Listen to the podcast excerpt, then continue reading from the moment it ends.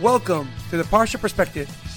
Each week, we will delve deep in a weekly Torah portion to find a practical and insightful way to enhance your daily life.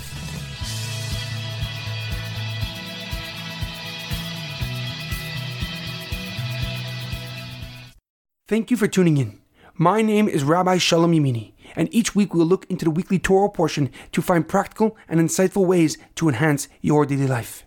This week's Parsha perspective is in honor of the Refuah Shalema, the complete and speedy recovery of Harav Amitai ben Shoshana and Shaul ben Berta. This week's Parsha perspective is in loving memory of Edward ben Ephraim, Shlomo ben Edward, and Yirachmiel Daniel ben Gedalia. May their souls be uplifted and may their memories be a blessing. This week's Torah portion is Parshas Vayakhel, Prepare to Thrive.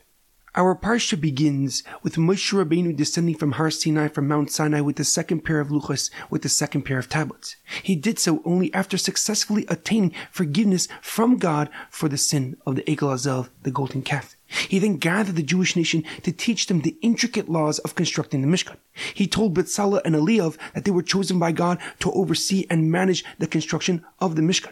The parsha then goes through the building of the Mishkan and its components, from the beams and sockets that comprise the walls to the priestly garments worn during their service. However, a question comes to mind. The pasuk at the beginning of Perek of chapter 36 states, Va'asa Betzalel va'Eliav, and Betzalel and Eliav did the work. And yet just a few psukim later, the pasuk writes, V'yitzchu milifnei Moshe eis kol truma asher heviyu b'nei Yisrael. And Betzalel and Eliav took all the donations from Moshe Rabbeinu that the Jewish nation brought. But how could have Betzalel and Eliav done the work if they did not have the materials that the Jewish nation supplied? Why does the Torah first write that they did the job and then how they gathered the contributions?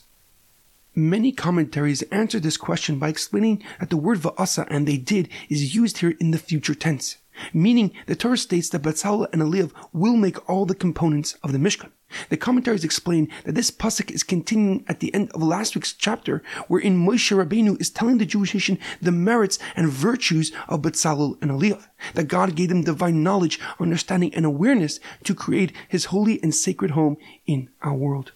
However, the Chassam Sofer, Rev Moshe Schreiber, an outstanding leader and scholar from the early 19th century, gives a deeper and more profound explanation. He explains that the term va'asa and they did is actually past tense, meaning that Betzalel and Eliav did the work, but they did not build the components of the Mishkan, but rather they prepared to build them.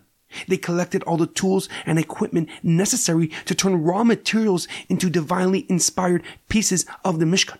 They pre-assembled all the artisans, craftsmen, and carpenters who were motivated like they were to begin the construction as soon as they received the donations.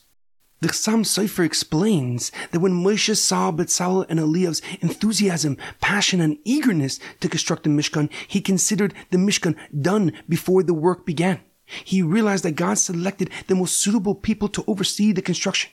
Since God only had to add a design ability to a spiritually driven set of people. People who knew the why and now were given the how. In our daily life, if we wish to take advantage of the many opportunities that lie ahead, we must develop ourselves beforehand to realize the possibilities hidden in plain sight. We need to prepare our minds, hearts, and attitudes to visualize our path and utilize our God-given potential. There's a powerful quote about preparation. It is not the will to win that matters. Everyone has that. It is the will to prepare to win that matters. Have a great weekend and good Shabbos.